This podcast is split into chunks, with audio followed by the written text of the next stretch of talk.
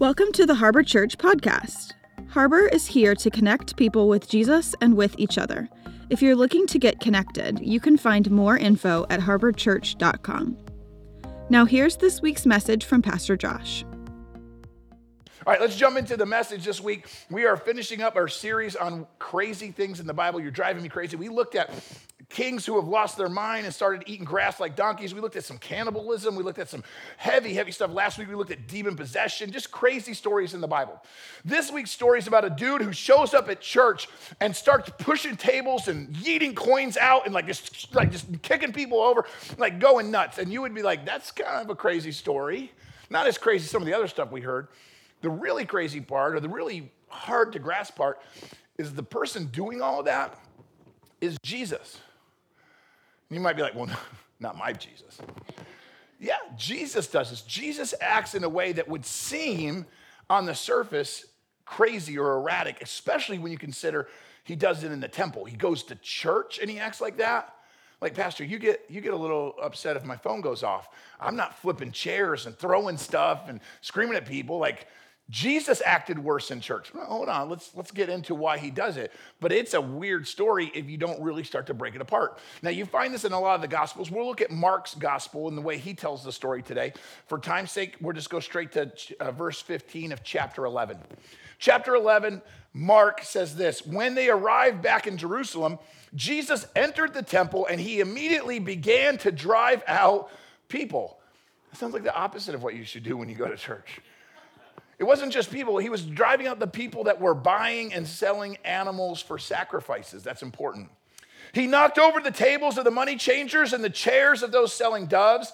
He stopped everyone from using the temple as a marketplace. Hang on to that word. That's important.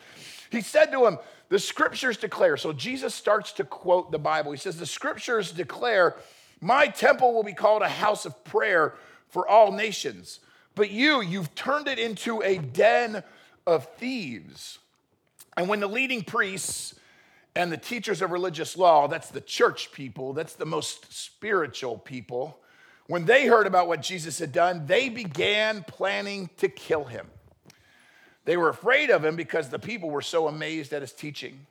If you want to check out another reading on that, you can go to Matthew 21. That's another place you can see that same story. Now, this takes place chronologically right at the end of Jesus' time on earth. The day before this is the beginning of his last week before he dies on the cross.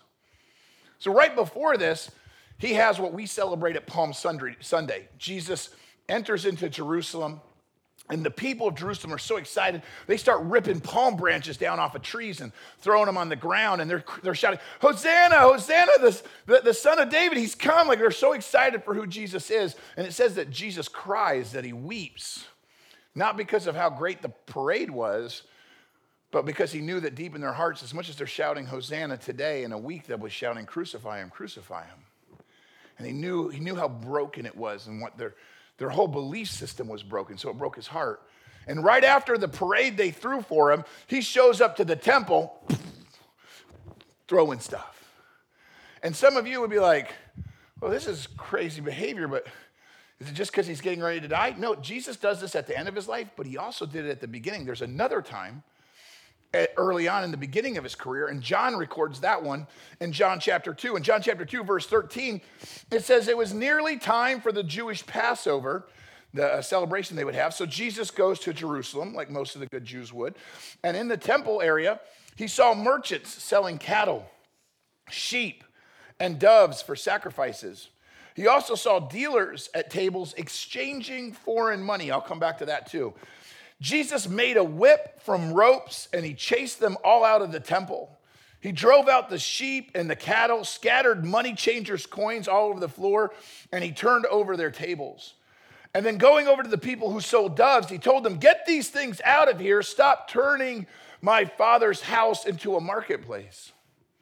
Then his disciples remembered the prophecy about the Messiah that said, passion for God's house will consume me. See, this is a hard story to understand, and I've heard it mispreached a lot. I've heard a lot of bad pastors preach this out of context. You might have heard a message on this, and they use it to justify some stupid actions. I love that Jesus isn't a pushover.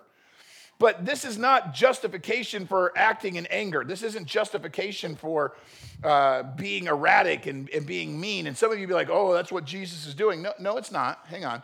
But see, I've heard it preached that like Jesus is so mad that they sold stuff in church. Like your church can't sell coffee or T-shirts or whatever. That's not what he's saying. That's not the problem here.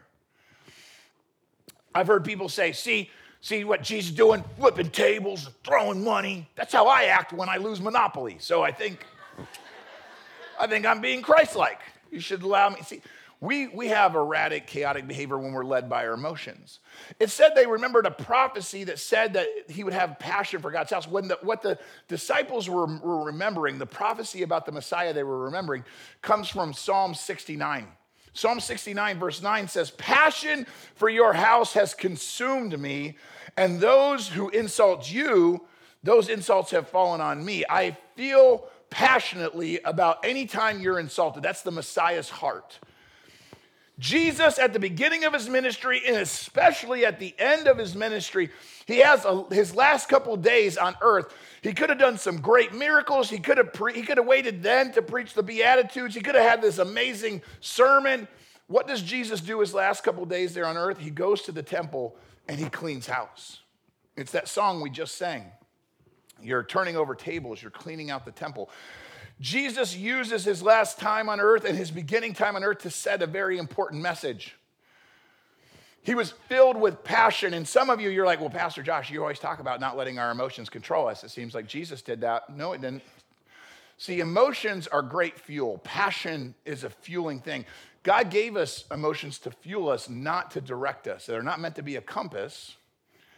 They're meant to be a fuel. And Jesus is filled with passion, but he's not chaotic. He's not erratic.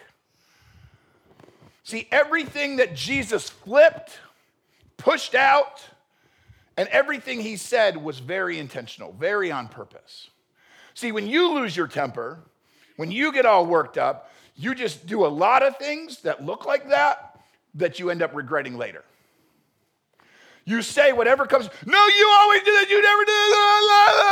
That's how you lose your temper. That's how you get passionate. That's you being controlled by your emotions. Jesus didn't say one errant word. Every single word he said, very intentional. And everything that he attacked, every table he turned, every chair he flipped, every person he pushed out, it was dealing with a very toxic problem on purpose.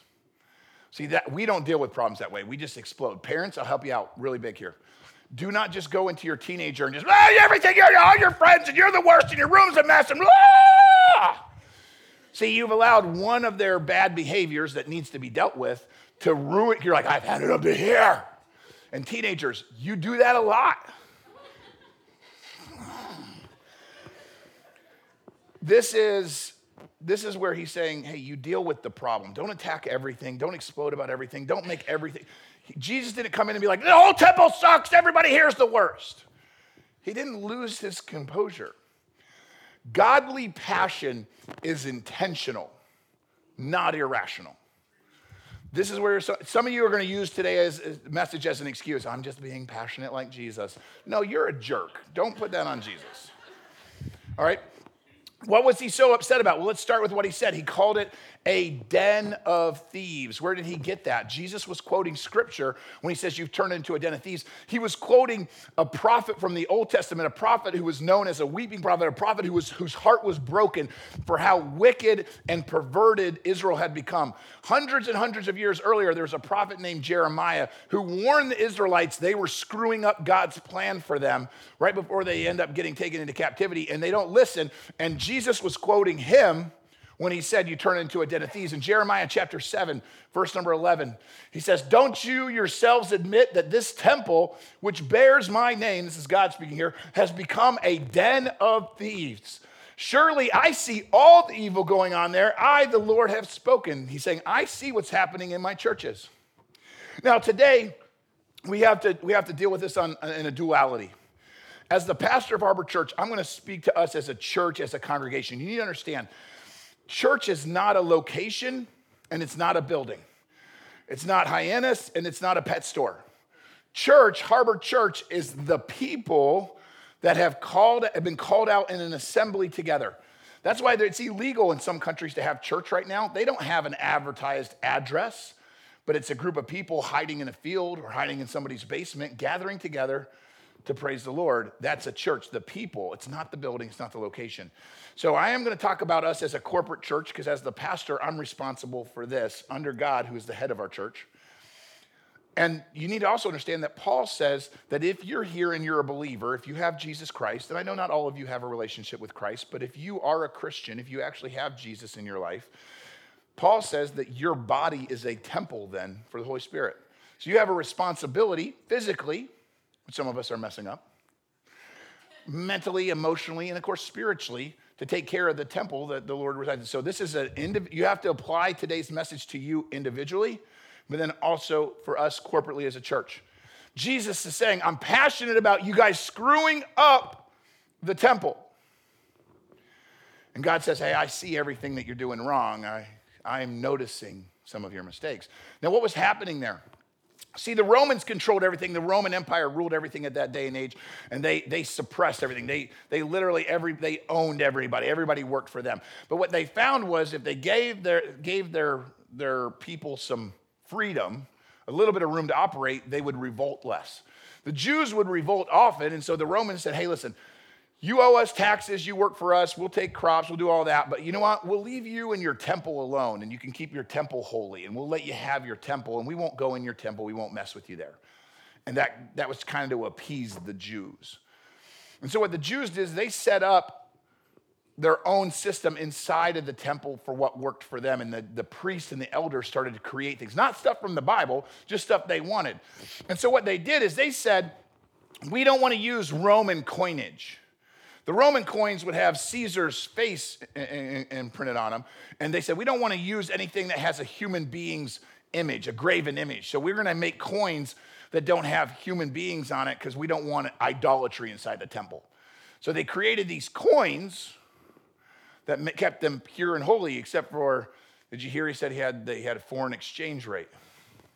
Who do you think was in charge of the exchange rate? Well, the priests. They knew how to make money.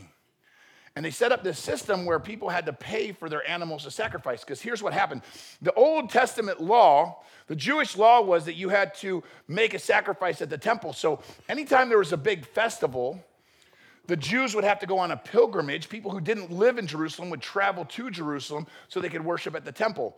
And the law required that you would offer a sacrifice as a sacrifice of thanksgiving or a sacrifice for your sin.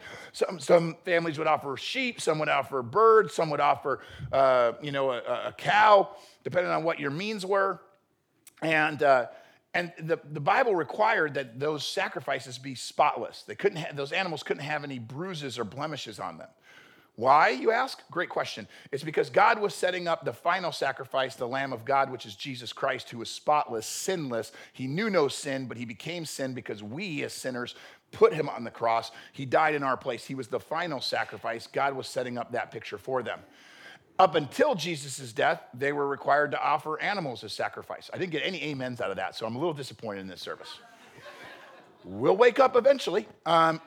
They bring these animals, and the animals have to stay pure and spotless. And if you had to make a long journey, if you traveled for days or even weeks to get to Jerusalem, it'd be hard to keep your animal. They don't have paved roads. I mean, dirty, rocky roads in the desert, your animal could trip easily, get stuck on some brush, get some thorns. It'd be very easy for your spotless animal to get an injury. Then you get all the way there, and you wouldn't be able to sacrifice it. So what they would do, most of them, what they would do is they would take that animal and they would sell it and take the money that they got from it, pocket that, and then travel. By the way, when you hear the stories of robbers, that's what they were looking for. They're going to get that money. They would travel with that money, get to Jerusalem, and buy that same animal back to sacrifice to God. Well, once again, the priests and the marketplace guys, the farmers, they looked and they said, we can make a buck on that. So you would show up and they'd have you. You'd be all the way there, a week away from home, and you need an animal. And they're like, yeah, triple the price. And you would pay it because you got all the way there, but you definitely you didn't sell yours for that much. No, that was temple prices. Everything was more expensive in the temple, almost like they had crossed a bridge or something. Prices go up. You guys know how that works. Prices go up. And And they were sitting there and they were manipulating that. And Jesus is mad because they're taking advantage of people's desire to come to God. They're excited. They're so ready to come and know God. They're so ready to come and worship God, except for the fact that they don't have a sacrifice. And now the leaders are like, well, you need a sacrifice, but it's going to cost you extra. And they're making it difficult for people to come to God. By the way, the new church, after Jesus sent us to heaven, the early church in the book of Acts struggled with this same problem. And I'd say the church today struggles with this problem. Back then, 2,000 years ago, the church in Acts was a bunch of Jewish people talking about Jesus, but a bunch of Gentiles start coming to know Jesus. And the Jews are like, well, you guys aren't Jewish, so can you follow Jesus? I tell you what, you need to get circumcised, and you need to come to all these festivals, and you need to do these rules and these rules and these rules. And quickly, it became about rules instead of relationship. By the way, those of you that are like, Pastor, why are you always kind of hating on religion? Religion is man-made. It's not from God. The man-made problems with religion today are what drives people away. God didn't set it up that way. We broke it. Man broke it, and that's where a lot of you came from. A lot of us, we grew up in churches that became all about checking off rules. And by the way, when you get to heaven, God will not ask you what denomination you were. You don't stand there and he's like, are you Lutheran, Catholic, Baptist, Pentecostal? Where are you? Did your church stand or sit during songs? Did you have stained glass? Did your choir have robes? Won't ask you any one of those questions. He will ask you, what did you do with Jesus Christ?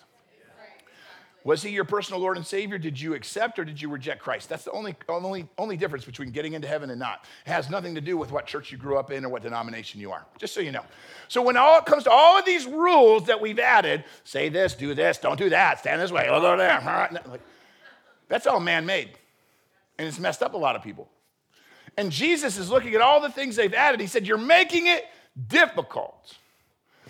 The church in Acts, they were doing the same thing, and James actually, at the council in Jerusalem, he says this in Acts 15:19. So my judgment is that we should not make it difficult for the Gentiles who are turning to God. Stop making it hard for people to see God in or around you. You're here, and those of you, and I know once again, not all of you have Jesus Christ in your life, but if you do, if you're actually a believer, then your job is to point people to Jesus. Why is it that the people who claim to know Jesus are some of the ones that are doing the most damage, keeping people from Jesus? See, I talk to people, and what they say is, I love the Jesus of the Bible. The Jesus of the Bible actually is really sweet, really kind, really merciful. The Jesus of the Bible does some really great things. I love the Jesus of the Bible. I hate the Jesus that I see in my neighbor. I work with that girl that goes to your church. She's one of the worst. Oh, yeah, that guy, yeah, he's my cousin. He's a Christian. He's one of the biggest whiners I know. She's one of the biggest gossips I know. They're such a hypocrite. The people of God seem to make it difficult for others to come to God. So although you may be sitting there going, Pastor, I don't sell animals in the church, you may still be making it difficult for people to come to God. You see what they were doing, and here's the bigger problem. The priests and the religious leaders of the day and those farmers, they looked at the people who needed a relationship with God, and they saw opportunity. They saw opportunity to make money. Now, you might be sitting there going, well, that's not me. I don't do that. Hold up. Let me simplify it for you. They used people to get what they wanted, and you do that. You're guilty of the same root sin of looking at other people as a way to make yourself happy. How do I know that's true? There's some of you in here that your boyfriend or your girlfriend or your husband or your wife, the love that you get from them, you need them to validate you. You need love. You need somebody to find you attractive. You need that to feel good about yourself. That's not about your love for them. That's about what they are making you feel. Some of you as parents, you need your kid to perform so that you feel as though that you're a good parent. You need your kid to get certain grades or to perform in sports or to do something so that it validates you as a parent. That's why be proud of your kids, but you're so proud of what it makes for you. That's why you get frustrated at them when they disobey, not because you love them and you want to correct their heart so that they know and follow Jesus. You're just embarrassed that people might think you're a bad mom or a bad dad. See, what you're doing is you're using the people in your life for yourself. That's very selfish. Some of you use your boss or your employees or your coworkers to make sure you have purpose in your life. My job is where I find it. So you need other people to validate purpose or meaning. You find your identity in people. That is unhealthy, it's toxic, and it's just as guilty as these guys making money off of pilgrims. Stop using people for your own gains. This is how I know. It's a very clear indicator, it should be a red flag, that you have lost sight of the mission that God has for you, which is to love him and serve others. You've lost sight of the mission when you start to see other people as means to an end. When you start looking at other people, it's like, how can they make me happy? How can I get better today? You know how that happens in church? Stop being so upset that somebody took your seat. Stop whining about the fact that you didn't get to park here and you had to park there. Stop looking at other people as competition for your happiness and start looking and saying, God, how could you use me to serve? God, I'm excited to park in Egypt so that a guest could come and have a closer spot. Instead of going, it's rainy, it's drizzly. Stop. If you can't do it on church the day you're coming to worship God, I know you ain't acting like that on Monday at work. You ain't walking in going, Greg, please have the closer spot. I want to serve you. You're like, freak, screw you, Greg. Go pound sand. There is nothing in your heart that's serving others. If you can't even do it in an easy environment, you're not going to do it in a hard environment. And God said, love him first and love others. Your priority should be God first, people second, and yourself last. And we don't do that. And Jesus is flipping tables to expose the fact that deep down, the people who are supposed to be closest to God are filled with the most selfishness. Amen, Pastor, preach that. Okay, I will. The Bible actually says in Philippians chapter 2, verse 3, don't be selfish. Don't try to impress others. Be humble, thinking of yourself as better than, thinking of others as better than yourself. Don't only look out for what interests you, for what benefits you, you could say there. Take an interest in other people. What would help them? How could I bless my wife tomorrow? How could I make my mom or dad, their life a little bit easier in the morning? See, I have to start thinking outside of my selfishness, and I have to start thinking about, God, how could you use me to bless others? Almost like that's what God did himself. That's almost like that's what Jesus was doing as a model. See, I don't know who said it. I couldn't find the original author, so I'm just going to quote it as unknown. But I love this saying, your purpose in life is not to please yourself and serve God. See, this sounds good. I got to make myself happy, and I'm serving God. I love me some Jesus. I'm serving God. That's actually not what he's called you to. He's called you to please him and to serve others. What God wants from your life is that his desires, his kingdom is the first and foremost thing in your life. The thing that he has for you to do after you pursue God is that you start loving other people. We do that so backwards. What makes me happy today? And if God can be a part of it and make me a little bit happier, he'll be a genie that sprinkles God blessings on top. That's not how it works. It is not you do you and God blesses your plan. It's you saying, God, what is your plan? Let me do that. And along the way, if I can help other people, please use me to help other people. You understand how backwards that is? Most of the prayers that you have are very selfish prayers. God, I need, I want. Can you, please? And very rarely is it, your will be done. Whatever you want today, I'm your servant, God. We treat God like he's our servant. That's why he tells us in Matthew chapter 6, verse 33, he says, seek ye first God's kingdom, not your castle. Seek ye first the kingdom of God, his righteousness, and then all that other crap that you want will fall in line. But see, what you and I do is we use God to get what we want. Do you understand that if you serve God, he will make you a better mother or father or husband or wife or friend? Stop putting your love life and your family and your job and your money and your entertainment and all that stuff. Stop putting all that above God. You put God first and all that other stuff gets trickled down into the right priorities, and he actually helps you with all those things. How do I know that's such a problem? Well, what else did Jesus say? He said den of thieves. We all look at den of thieves and we're like, yeah, thievery, robbing, bad. I'm so smart, I wouldn't do that. That's clearly sin. It is clearly sin. A den of thieves, nobody thinks is a good thing. Den of thieves, obviously Jesus is upset. You know what he also said? He said it's a marketplace. Now what's wrong with a marketplace? Nothing. A marketplace isn't a den of thieves. A den of thieves is sin, robbery, thievery. That's the merchants, you know, mishandling the exchange rate and charging them extra. That's all evil, and we can immediately identify the sin there. But a marketplace, you need a marketplace. Marketplaces are good. Buy and sell. Heck, most of us, you know, we need Stop and Shop or Market Basket or whatever, you know, Roach Brothers. We need that. Like, we ain't growing enough food, you know. They don't have gummy bears in my garden, you know. Like, I freaking need that, you know. The problem is not that a marketplace is bad. It's that the marketplace has become the primary function of the church.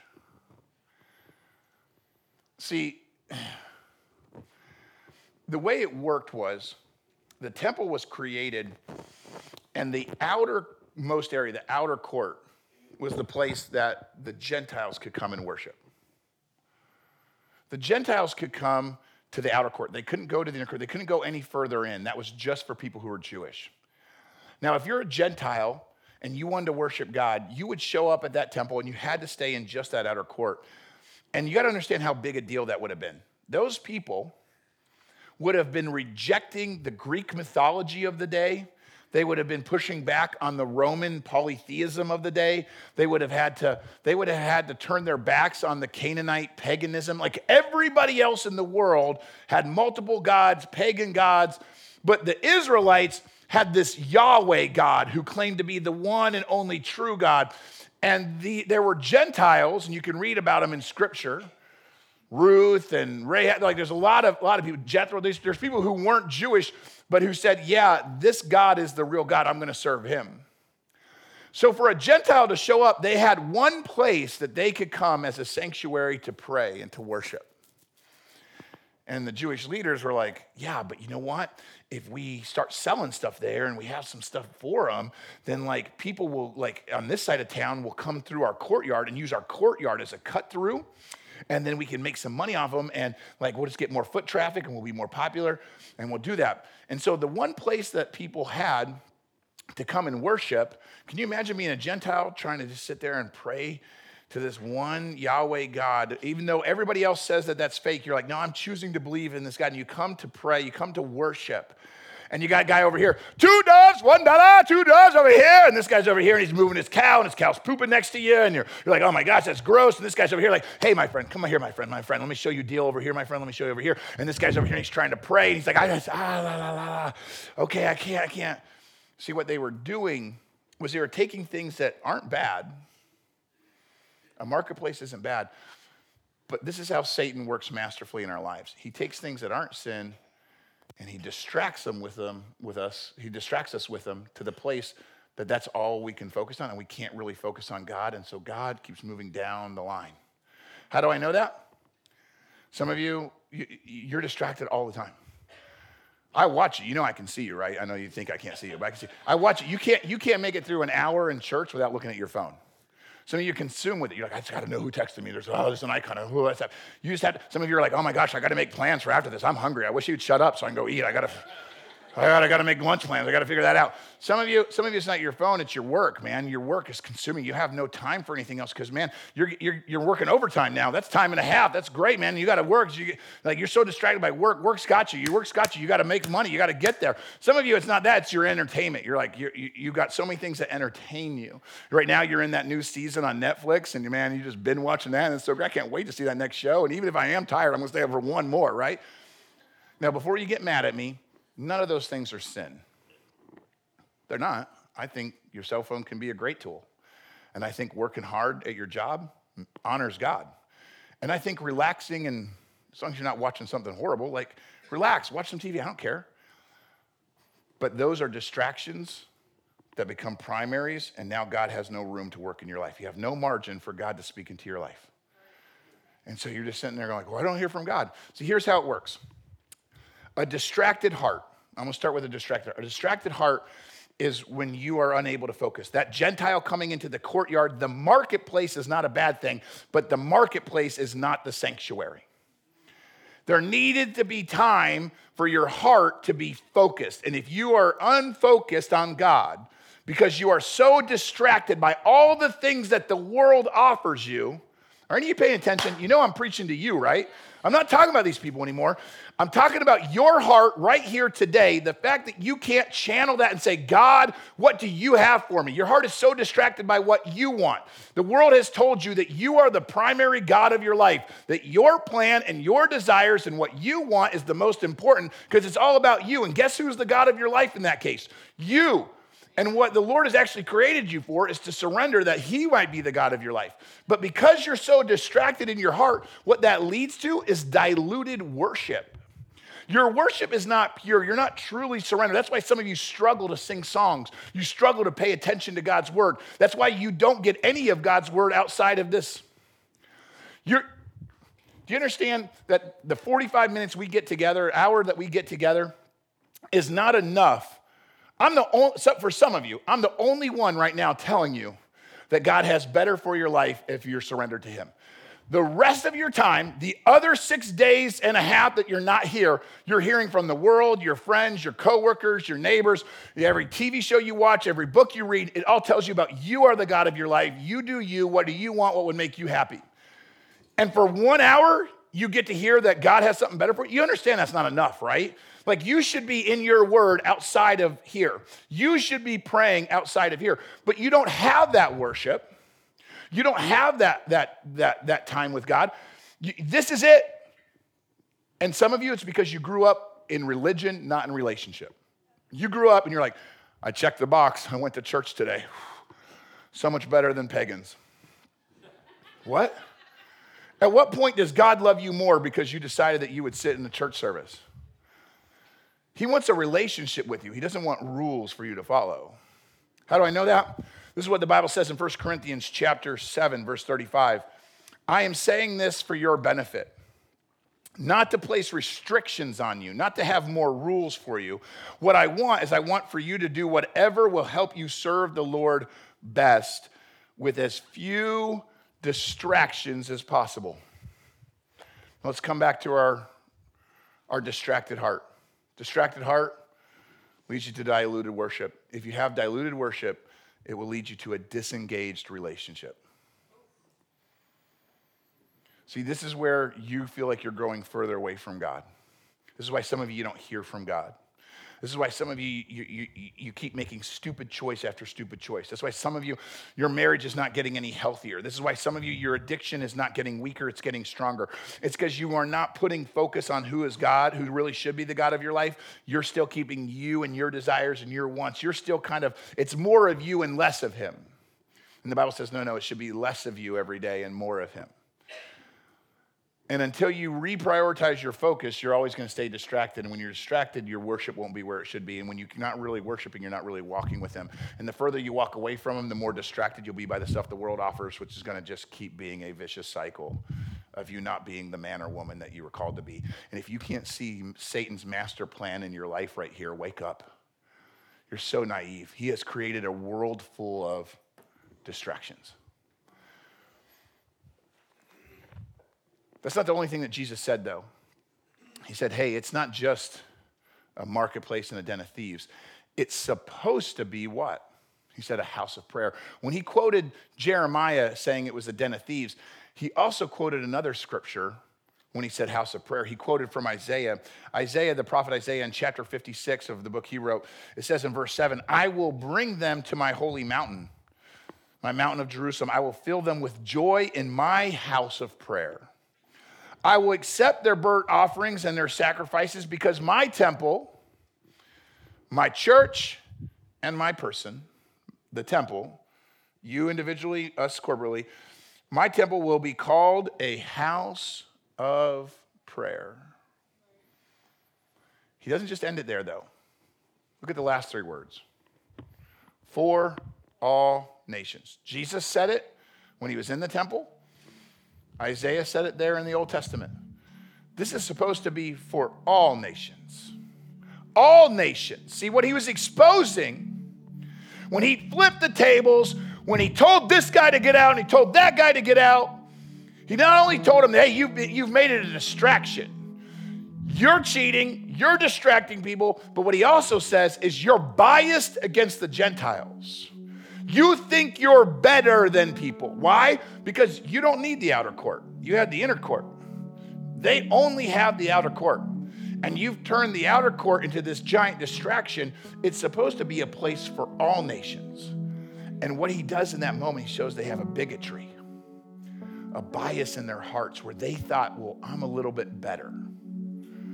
Now, I know that's not a problem with church today. No church people ever look down their nose. But let's just say hypothetically that happened and was happening today. How would we deal with that?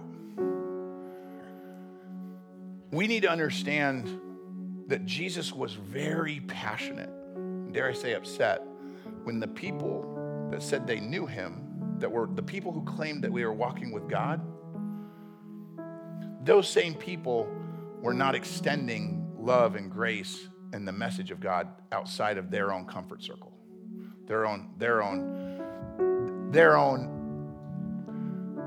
whatever their bias was. I'm not even going to get into them today. Maybe it was their age range, maybe it was their race, maybe it was their social status. But they weren't extending it. They were like, this is us. This is where I feel comfortable sharing Jesus. And Jesus goes, no. God said this is open to everybody. He's using the Jews to tell everybody about him, but everybody is welcome. You see, some of you, you have God in your life, but you're not following up with what it is he's now called you to do. Do you remember in John 3:16, it said, God so loved the world. God loved the entire world that he did what? He gave up his only son. That's Jesus. For what point? So that you and only your friends can have life. So we replace this with me and the people I like. So that me and inside my comfort zone. And yet God said so that everyone, anyone, who would believe in Jesus wouldn't perish, but could have eternal life. See, what Jesus is doing in this last moment of flipping tables is he's being innately, as in his nature, insistently inclusive. He's being innately, insistently inclusive. His very nature, his innate nature is that I will go out of my way to insist upon inclusion. He's like, I'm the Jesus who showed up and sat next to and touched the lepers that everybody said was unworthy, that you couldn't touch the lepers. She's like, I'm the guy who showed up and befriended the prostitutes that everybody said was too low in society. I'm the God who showed up and hung out with the tax collectors that everybody was mad at and hated and didn't want a part of anymore. Because I've always been inclusive. Anybody who would repent of their sins could have eternal life, everlasting life. Now, see, some of you hear me say inclusivity and you hear what the world says. You hear inclusivity as everybody gets to go to heaven. What Jesus is saying is that at the foot of the cross, the ground is level. There are no favorites. The worst of the worst, the dumpster fire here today, which is all of us, or if you think you're Mother Teresa, it doesn't matter. The ground is still level. God loves us all the same. That's what he means. Inclusivity, everybody is welcome. Inclusivity doesn't mean that everybody gets into heaven, because Jesus also said, I am the way, the truth, and the life, and nobody gets to God. Nobody gets to heaven unless they go through Jesus. So hear me when I say this. Inclusivity means that all are welcome, but doesn't mean that everybody gets there. See, the Muslim who puts their faith in Muhammad doesn't get there. And the Buddhist who holds to Buddha doesn't get there. And the atheist who holds to their own thoughts doesn't get there. And the quote unquote Christian church person who doesn't have a personal relationship with Jesus Christ doesn't get there either. Because it's never been about titles. It's never been about religion. It's always been about relationship. And Jesus is incredibly inclusive. To what point? I want you to stand because I want to make this final verse, read this over you. To what point, Pastor Josh? Do you understand that heaven is so much better than this? Man, heaven is going to be such a much better place than this broken world. Your body won't hurt there. You won't have the aches and pains or the wrinkles. Some of you, I thought that would make you happy. We don't have to deal with all this crap. Heaven's going to be so much better. So why aren't we there? I mean, I'm a believer, Pastor Josh, why aren't we in heaven? Because if you're not dead, he's not done. He's got a plan for you. Here's what you need to understand about the heart of God. The Lord isn't really being slow, Peter tells his readers. The Lord isn't being slow about his promise. What promise? He promised that he would come back, that Jesus would return to take us all with him. He hasn't come back yet, not because he's being slow like some people think. He's actually being patient, the Bible says, for your sake. He does not want anyone to perish, to be destroyed. He's not willing that any should perish, but wants everyone to repent. He wants to extend salvation to everybody. So if you're here and you have salvation, he wants your neighbor to know about Jesus. He wants your coworker. He wants your mom, your dad, your brother, your sister. He wants your enemy to know about Jesus, and he's put you in a unique spot. You are uniquely crafted and created to reach some people that nobody else can reach. God made you that way. You will be able to reach people that I could never reach. Well, you're the pastor. Yeah, and I can't reach them like you can. That's why God put you there. And he says he's not willing for any to perish, but he says you have to have an inclusive mindset. Jesus isn't just for you. He's for everyone. Now, some of you right now, you don't have Jesus. And God's being patient for your sake, because if you die without Jesus, you don't get heaven, you get hell. God doesn't want hell for you. Hell's meant for sin. Why would you die holding on to your sin when Jesus died to take your sin away? He died for your sin, so you don't have to hold on to him. You can give him to him. He paid your bill. Embrace that today. And if you already have the forgiveness of Jesus, then why are you so stuck on your plan? Why are you not offering your time, your talent, your treasure, and your testimony and leveraging all of that at the feet of Jesus so he could use you to bring other people to him? If the answer is anything other than I'm doing that, then you have a selfish problem and you're just as guilty as the leaders in this day and age. And Jesus is flipping tables today. Yeah, I might have hurt your feelings with some stuff I said, but sometimes you have to get your feelings a little bit hurt to wake up and go, maybe I'm doing the wrong thing. So here's what I want you to do. I want you to bow your head and I want you to pray. Close your eyes and give people in this room privacy as they give you privacy. And right now in this moment, simply say, God, where would you have me change? For many of you, those of you in the overflow room, I want you to pray as well. In the lobby, those of you online, I want you to pray with me as well. Close your eyes, bow your head, and right now, don't be distracted by anything going on around you. You just have a conversation between you and God, and you say, God, what do you have for me? How would you have me be better? God, how can I change? God, where have I allowed myself to take advantage of people? Where am I using people for my own means? Where, God, am I becoming the kind of person who's selfish? Forgive me. God, forgive me. God, where have I allowed distractions to keep me from focusing on you? God, has my worship been diluted? Have I been less of who you've called me to be because I've been wrapped up with the marketplace of the world around me? God, have I become biased? Have I stopped caring about the people around me because I'm so focused on me? God, am I as guilty as the other people in that story? Lord, forgive me. Let me have a heart that says everybody is welcome at Jesus' feet. God, let me have a heart that sees everybody around me, not just my friends. Let me see some of my coworkers and some of my classmates. Let me see some of my neighbors. Let me see the barista at my coffee shop. Let me see the person checking me out at the grocery store. Let me see others the way you see them, God. Let me have a heart that points other people to you. As I pray, why don't you pray right where you're standing, right where you are, wherever you are, under the sound of my voice, why don't you just pray and say, God, help me. Forgive me. Those of you that don't have Jesus right now, God is patiently giving you more time to embrace Jesus Christ as your Lord and Savior. All you have to do is say, God, forgive me. Lord, my sins are something I can't fix, but I know you did. You paid for it. God, forgive me. I'm turning to you. You be the Lord of my life. You call the shots in my life. You sit in the driver's seat for a change. Lord, I need you. It doesn't have to be those exact words, but if you have that heart right now before God, a repentant, humble heart where you surrender, the Bible says that Jesus will not only become your Lord and Savior, he'll cleanse you. He'll take away every sin that you've ever committed. And one day he'll give you a home in heaven when you die. But the decision is yours. I'll pray for you, but I can't make that decision for you. So as I pray, why don't you pray? Dear Heavenly Father, Lord God, we come before you and we thank you for who you are and all that you've given us. God, thank you for loving us. Help us, Lord God, to do better. Help us, Lord God, to be closer to you. Help us, Lord God, to be the kind of people that know and follow you. Lord, forgive us for the distractions that we have in our life that take us away from you. God, forgive us for the biases in our life where we somehow think that you don't love the other people as much as you love us.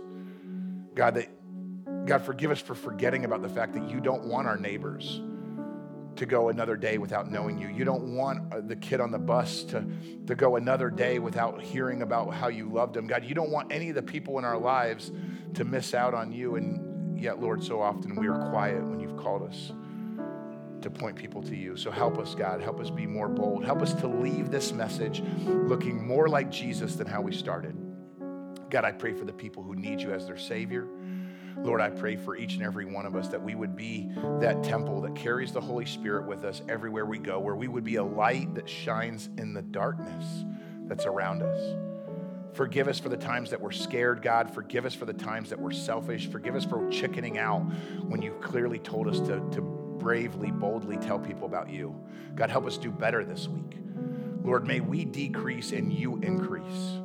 And God, we believe that as we trust you with this, that you will do more through us than we could ever do on our own. So we put our faith in this and we ask it, we pray it, we believe it all in the precious name of Jesus Christ. God's people said, amen. If you'd like to support the ministries of Harbor as we bring the hope of Jesus to our community and around the world, you can visit harborchurch.com/give or text any amount to 84321. Thanks for listening. See you next week.